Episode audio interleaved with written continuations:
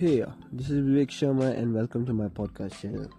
So you'll be wondering about what will I give you about a particular my particular podcast channel. So by heading I live in Kullu. मैं कुल्लू का हूँ and uh, there's a bunch of there's bunch of interesting things about Kullu in my particular area.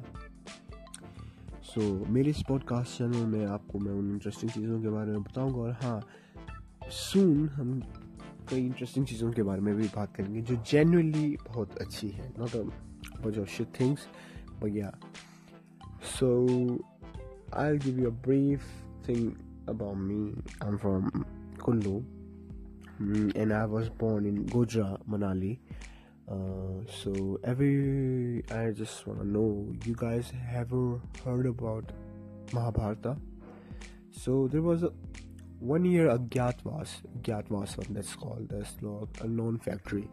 So जब पांडवों को ये बताया गया कि भाई तुम्हें एक साल तक छुपके रहना अगर कोई तुम्हें देख ले तो तुम्हें मार दिया जाएगा तो देवर on a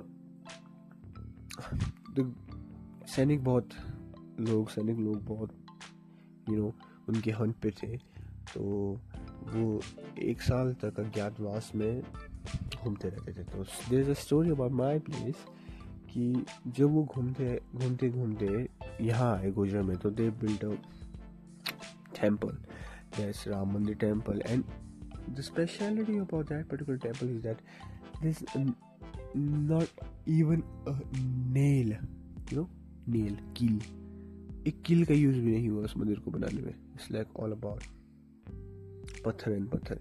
And by looking at it you can say कि ये बिना कील के बनाया गया है, पर अब तो उसे रिन्यू कर दिया गया है।